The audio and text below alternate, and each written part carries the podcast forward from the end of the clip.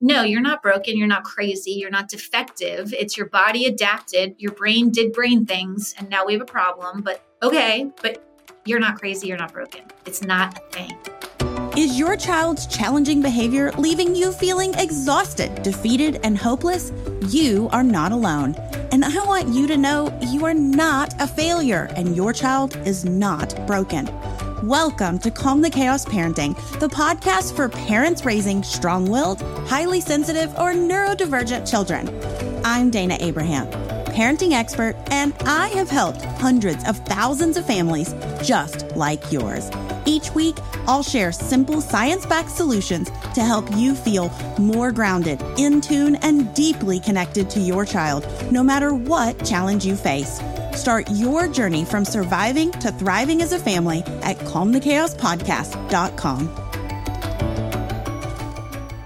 I am beyond excited about today's podcast. If you have ever felt like you constantly get stuck in cycles of self shaming, self blame, or you feel like you just can't get going on a project that you've always wanted to get going on, or you feel like you fall back into cycles in your parenting where you go back to yelling, you go back to screaming, and you're like, what is wrong with me?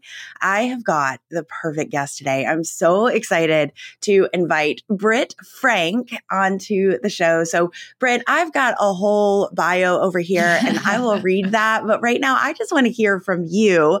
Um, can you tell everyone who you are, what you do, and kind of how you got into this? Yeah, so I have like my my professional forward facing credentials and then my oh my gosh, this is actually what's behind the scenes that I don't put on my resume and I'm happy to share both. So I'm i a, love that. I, yeah, I mean why why not? So I'm a licensed psychotherapist and I'm a trauma expert and earlier in my career I was a play therapist. So child development and play therapy was a big big one for me. I think you have to watch kids in order to know how to human as an adult. So that's a biggie. Mm-hmm. And um, now I'm the author of the book, The Science of Stuck, and I speak and I write and I do all those lovely professional things. And I'm also just a recovering disaster of a human being. And, you know, my DSM diagnosis list is not short, it's like a scroll. And I was a drug addict and eating disorders and personal trauma and adult trauma, like just a hot mess of a human. And so now I get to share from both sides of the couch. Mm. And when you said that in your book, when you said I'm a hot mess of a human, I was like, you're my people. like this is so amazing. I cannot wait to talk to you. Um, I mean, every time every, I was going through the book and I got home and I told my husband, I was like, you have got to listen to this. You've got to read this book. And I was telling him some of the, the big points that we're going to talk about today. And he's like, I should be doing this interview. This sounds amazing. So, um, he's a little jealous, but Yay. he is also sleeping in. So it is early. That's how excited I was to talk to you. I'm like, this is the only time we can do this. So like we're doing it. We're doing it. We're jumping in. So um, one of the things that I absolutely loved about your book is the way that you present the information. You make it digestible. You make it understanding, like, or easy to understand and accessible for all sorts of people, especially people who are stuck. And when we're feeling stuck, we can feel really overwhelmed, stressed out, and and information can't get into our into our head. And so, um, can you just talk a little bit just about the tenets of the science of stuck and what really led you to this work? Yeah, and thank you for saying that. That's the my the feedback that warms my heart the most is when people are like, "Oh, this makes sense. Like I can actually yes. digest this." Because I've found both as a recovering human and as a clinician that the information is either so overwhelming and so academic and so heady and unnecessarily like multisyllabic that you can't absorb it when your brain's on mm-hmm. fire. You don't want to sit there and read peer-reviewed research studies. It's just like, no, no, no, no. But the other problem on the other side of the street is that the other information is so reductive and simplistic and just think positive, take it around. It's like that is not helpful either. And so this book came out of my frustration with when I was going through recovery, I needed one book that just gave me high level stuff. Mm-hmm. So that book didn't kind of like a Cliff's Notes, sort of like a Zagat guide to all of the things. So the science of stuck is not just here's Britt's, you know, here's my opinion on life. I mean, make no mistake, I've snuck that in there, but largely the book is my show and tell of listen, in mm-hmm. 10 years as a practicing therapist and like triple that as a trying to human human, here are all the things I found useful. And here they are summarized and bullet pointed. But if you want the deep dive, here's all the articles and books I'm referencing. So when your brain comes down, you can go back. It's like, oh, I really liked this point about anxiety being a superpower. Great. When your brain calms down, that's the trailhead that you follow. But I just wanted bullet points. I wanted to be able to sit mm-hmm. and pee and open a book and get something useful and then close it and throw it back on the floor. I swear we are besties, just destined, destined to be besties. That is exactly um, how I approach things as well. So I'm absolutely just like, I love it. So I'm actually say, keep the book next to the bathroom so that you can read while you pee. Yeah. You can read one or two minutes here or there. Um, I love that. So you actually just mentioned what I wanted to talk about next is you talk about something that can be hard for people to accept, but wow, so helpful when you can really understand this concept. Can you talk a little bit about this idea that anxiety is not an attack, that it's a signal, that it can be a superpower? Can you talk a little bit about that and what you want people to walk away with? Yeah, people get mad when I'm like, anxiety is your best friend. It's like, my throws shoe at head as a as someone who has like a lot of anxiety and i don't know if i'm saying that right in your way of saying things yeah, but yeah. you know i am someone who there anxiety shows up quite a bit in my life and um, i wish i'd known that's what it was when i was a child because i would have been able to do so much more with it but now that i know that it's there it has made such a big difference in like oh I'm having a, you know, there's hold on, something's, something's up and I need to pay attention. And so I, I loved your section, even though I am someone who like lives with it all the time. Me too. And that's my caveat. I'm not saying you have to like it and I'm not saying it feels good. and I'm not saying sometimes you don't need to medically manage it so you can function without your heart explode. Like I get that it is a not a very unpleasant body response. But the mm-hmm. the kind of corollary is if you think about food poisoning, when you eat poisoned food, and if you've ever had it, it, it, I can't think of I can think of few things more unpleasant than just things shooting out of every place. But like that is a sign that your body is doing what it's supposed to do so you don't die.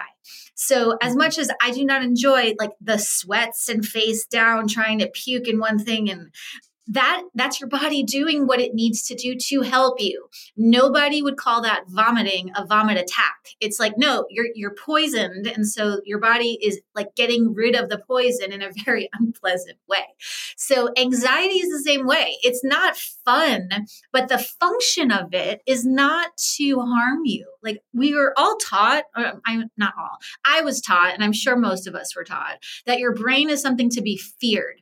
You know oh my god your brain's attacking attacking you and your inner mm-hmm. critic is out to get you and anxiety is, you know, you have to battle it. It's like, no, no, no, no, no. First of all, let's start with the assumption your brain is on your side always. Doesn't mean you have to like what it's doing. And it's like, I'm not, and I get angry messages. It's like, well, you know, you're minimizing people's pain. I'm like, listen, I've got childhood sexual trauma, adulthood assault. Like, I take psych meds, I go to therapy. I am not sitting here saying everything is fine.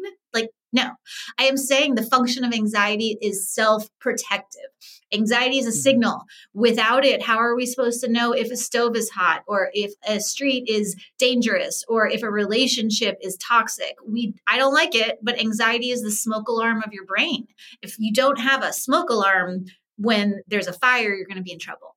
So if we can redefine anxiety doesn't attack you, it's it's a signal. Like when people are like, well, what do you call an anxiety attack? It feels like an attack, but it's not. It's an anxiety. Just call it an anxiety if you have to have the language. An anxiety episode. I don't like gatekeeping terms, but like it doesn't attack. And the reason it's important not to call it an attack is because your brain will hear you go, "Oh no, I'm having an anxiety attack." then it will literally think you're being attacked and then it will ramp Mm-hmm. up all the stress hormones that you're trying to get rid of. So it's not just me being like, I don't like that word. It's no, that word is going to cause a chemical reaction in your brain that you're not going to like. So don't use Mhm. it. Just say I'm having anxiety.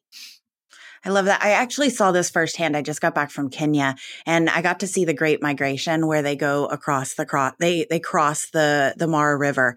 And I learned that zebra don't remember their fear.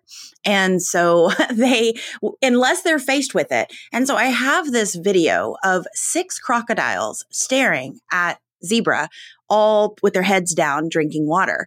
And when they look up and they see the crocodile, they run backwards. But when they don't see the crocodile, they run forward.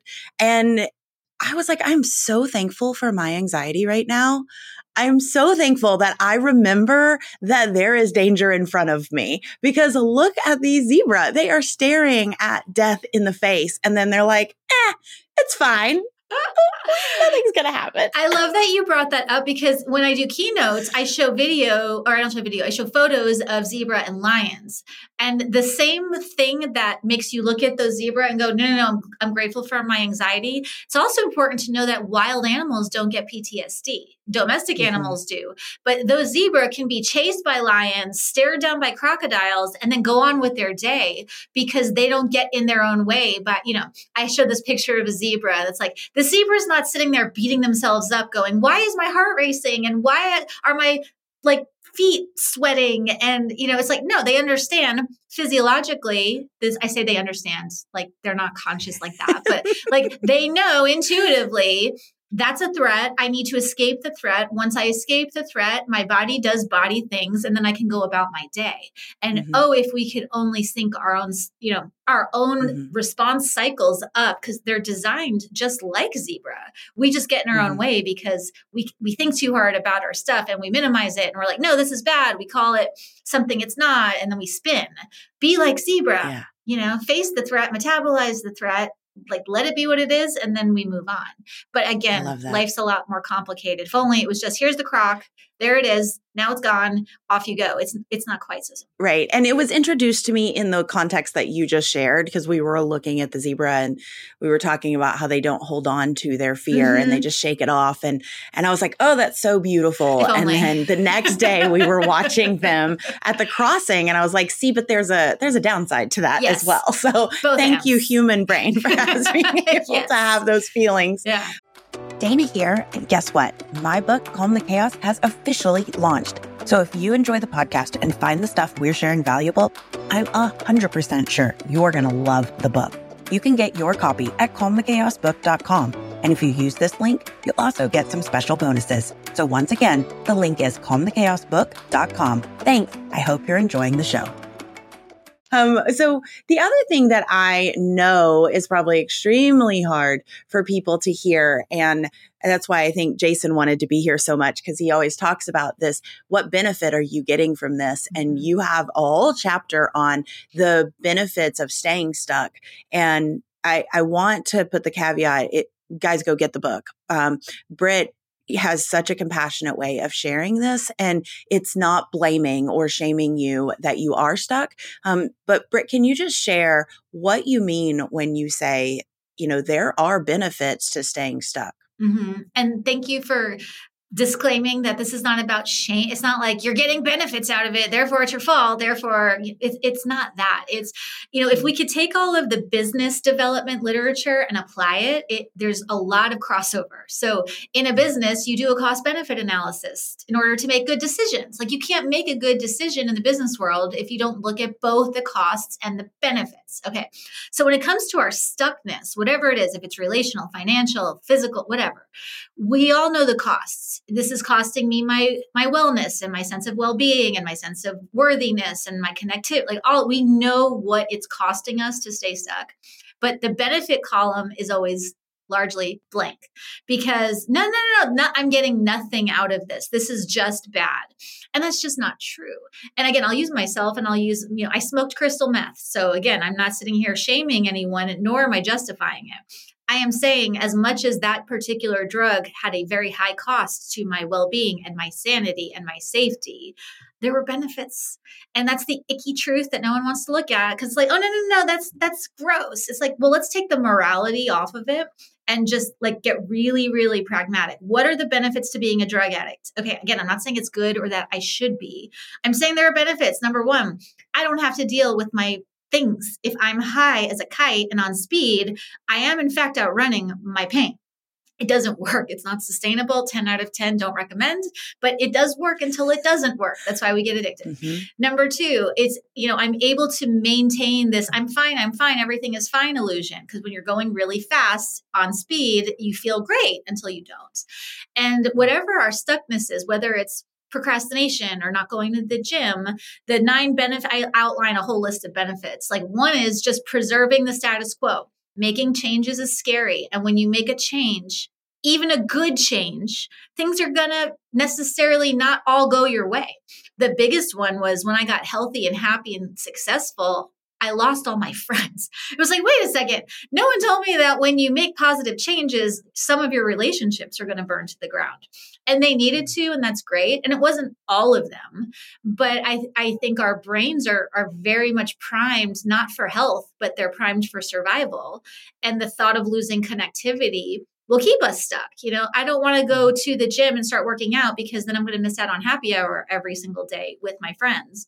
That that's a very real benefit and a very real cost so if we can take the shame out of it and just look at you know what what am i what relationships am i worried about losing? What image am i worried about preserving? Financial risk if you ever launch that business that you dream about you don't have to worry about failing and people won't see you fall on your face and you won't risk your money. So we need to look at the benefits because if that mm-hmm. benefit column is longer than the cost column you're going to stay stuck I love that so much. And I love how you take these really complex concepts and you then say, here's how you can kind of walk through this. And I, I want to go through some of that in just a minute, but there's something that came up that every time you said it, I just wanted to be like, Amen, sister.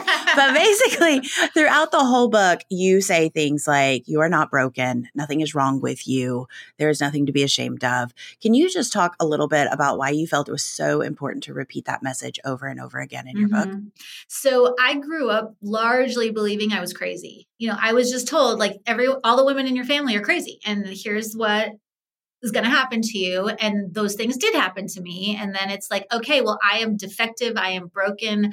I was part of a healing sect that was very invested in your brokenness and you need to like just lean into your brokenness and all of that and i just don't fundamentally believe that that's true and that's just not my opinion like there's science to show that the things that we think make us broken are often our brains doing what brains are supposed to do.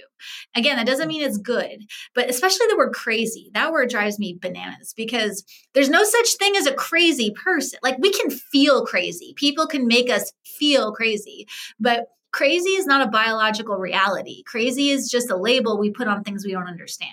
So I did not mm. understand why I was experiencing these terrifying, intrusive thoughts and weird body sensations and very unpleasant impulses. But I wasn't crazy. If you look at my story up close, it makes sense. And I have yet to see a client, and I've worked private practice, inpatient psych, you know, foster care children who are homicidal, suicidal, psychotic. Nobody's stuff failed to make sense when you look at the case file. It's like, oh, 100%. I get how we got from here to here. I'm not saying it's good. I'm saying it makes sense. People are not broken. People will respond in very not good ways, but I do not believe there's such a thing as a broken person. Which does not mean that. don't take meds. It doesn't mean go to, go to therapy. It doesn't mean that your pain's not real. But no, you're not broken. You're not crazy. You're not defective. It's your body adapted. Your brain did brain things, and now we have a problem. But okay, but you're not crazy, you're not broken. It's not a thing.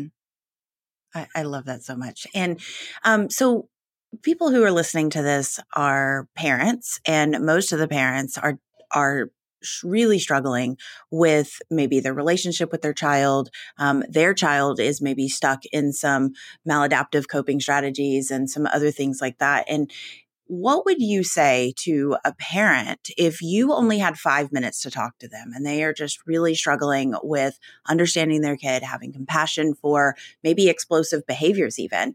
What what would you want that parent to know? Oh, that's so good. And you know, full disclosure, I am not a parent. I was able to spend inordinate amounts of time studying child development and play therapy because I don't have children and I could do that.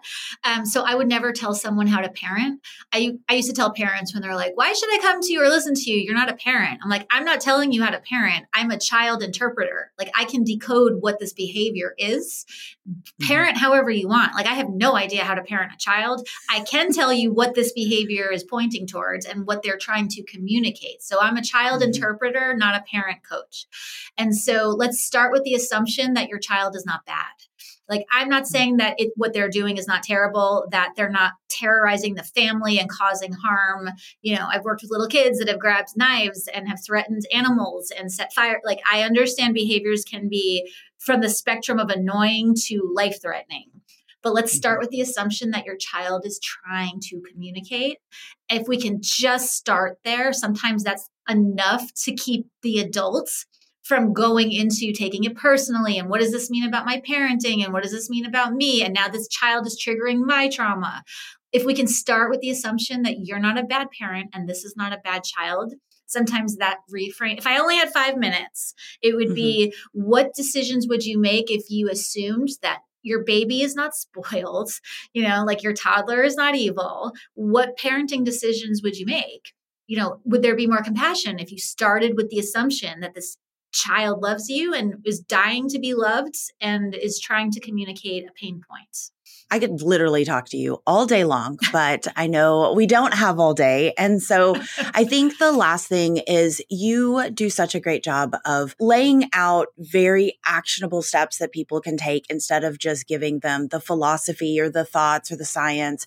And so again, kind of like if someone's listening to this right now and this is resonating with them really well, I mean, one, go get the book, The Science of Stuck, but also what could they do right now? You have these little five minute exercises, mm-hmm. these do's and don't list, things like that. Like, what would you want to share, knowing that the majority of them are parents and raising what I call challenging kids? Because I actually think challenging is a good thing, yeah. um, because they pushes us to learn more and do differently. And um, but for for parents, what what would be kind of the exercise that you would quote unquote prescribe. And listen, parenting is hard. There's a reason I've chosen not to do it. Like I have immense respect for the difficulty that parents face. And I think and I've heard this from every parent who feels safe enough to say it to me because they know I won't judge them. Every single parent, and I mean every single parent that I have ever sat in front of has said the same thing. I love my kid. I would die for my child. I can't imagine my life without them. And there are some days where parts of me hate them and parts of me mm-hmm. want to run screaming and catch the first flight to Saturn and just like say I quit. And the problem is is if we if if we if parents try to pretend like that voice isn't there because they feel guilty. Oh my God, how could I have thought that? I'm a terrible person. Now you're expending really valuable energy that you need to parent this very difficult child, shaming yourself and then feeling at war with yourself. So it's easier, it's not easy, it's easier to parent when you have all of your brain bandwidth available. So if you are feeling those things, let's just normalize it. Like you're not alone. I promise you, despite what you see on Pinterest and Insta and whatever, every single parent has days where they're just like, I want a refund. Like, I don't want to do this anymore. So take five seconds and just say, okay, that makes me human. Doesn't make me a bad person. I'm struggling too. So the first prescription is validate. And again, without going into the brain science, there are a lot of really good brain things that happen when you take five seconds to validate doesn't mean you should do the thing you're thinking of, but validate that it makes sense that you do. And right there, you're going to decrease just a little bit of reactivity, which then allows you to make choices. Anywhere choices are present, your reactivity is going to come down and your parenting level is going to come up. So the absence of choice is going to largely throw gasoline on the fire. So again, this is true for mm-hmm. parents and whatever else you're dealing with. Ask yourself, what are my choices in this moment? Like, take a hmm. deep breath and meditate. Not a choice. I have three kids. Like, I have parents that are coming over in five minutes and my boss wants me to jump on a call and I have nine emails. Like, no, that's not an option. But what are your choices? Because we fight with ourselves over what we think. And then we fight with ourselves about our choices. Like, I don't like my options. You don't have to like them, but you need to know what they are. Because just making a list of three choices will dial down your brain enough that once your front brain, the logic part of your brain clicks on, it'll be a lot easier to do whatever it is you're faced with. So, so good. Thank you so much for all of this amazingness. Like I said, I could talk to you all day long. Um, and you've given so many nuggets. And so, where can people find you other than in the amazing book, The Science of Stuck? Where can people find you and learn more and follow you? Thank you. So, I have poor boundaries on social media because I'm on there all the time and I love meeting people and I answer every single DM. And so, come find me. It's at Britt Frank and say hello. And my website is science scienceofstuck.com. Wonderful. Britt, thank you so much for coming on. This is incredibly valuable and helpful. And I know that our listeners are going to absolutely love it. So go say hi to Britt, grab her book, The Science of Stuck, and get unstuck. Thank you. All right. Bye, guys. Oh, and before I go, one quick note for all of you who are enjoying the podcast. My new book is officially live, and I know you're going to love it. So just a quick reminder, you can go get your copy at calmthechaosbook.com. And if you do, you'll get some cool bonuses as well. Once again, get your copy at calmthechaosbook.com and I'll see you next week.